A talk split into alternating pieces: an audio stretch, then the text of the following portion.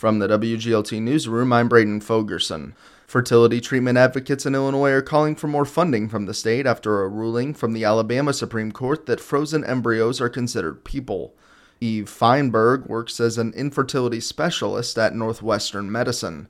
She says the U.S. Supreme Court's ruling to overturn Roe in 2022 has since left the question of when personhood begins up in the air. That was one of my personal biggest fears when Roe was overturned that states would start to consider fertilized eggs as citizens. And scientifically, it's just incorrect. Feinberg says she'd like to see funding to create more infertility fellowship programs in Illinois.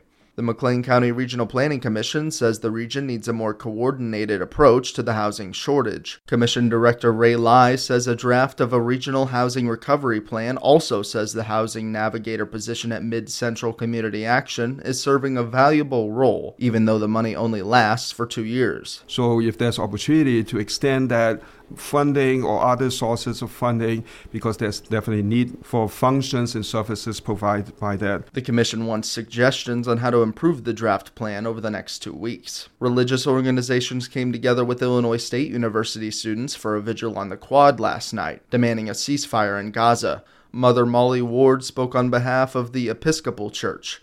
She says events like this encourage people to stick together peacefully. People individually have called for a ceasefire for a long time, and we're trying to encourage people to come together as a group to do that. Around 50 attendees displayed signs and heard speeches from Bloomington Normal religious leaders calling for peace. Illinois is adopting new guidance for people who test positive for COVID 19. They no longer need to isolate for at least five days. The CDC recommends those infected with any respiratory virus, including COVID or the flu, should stay away from others.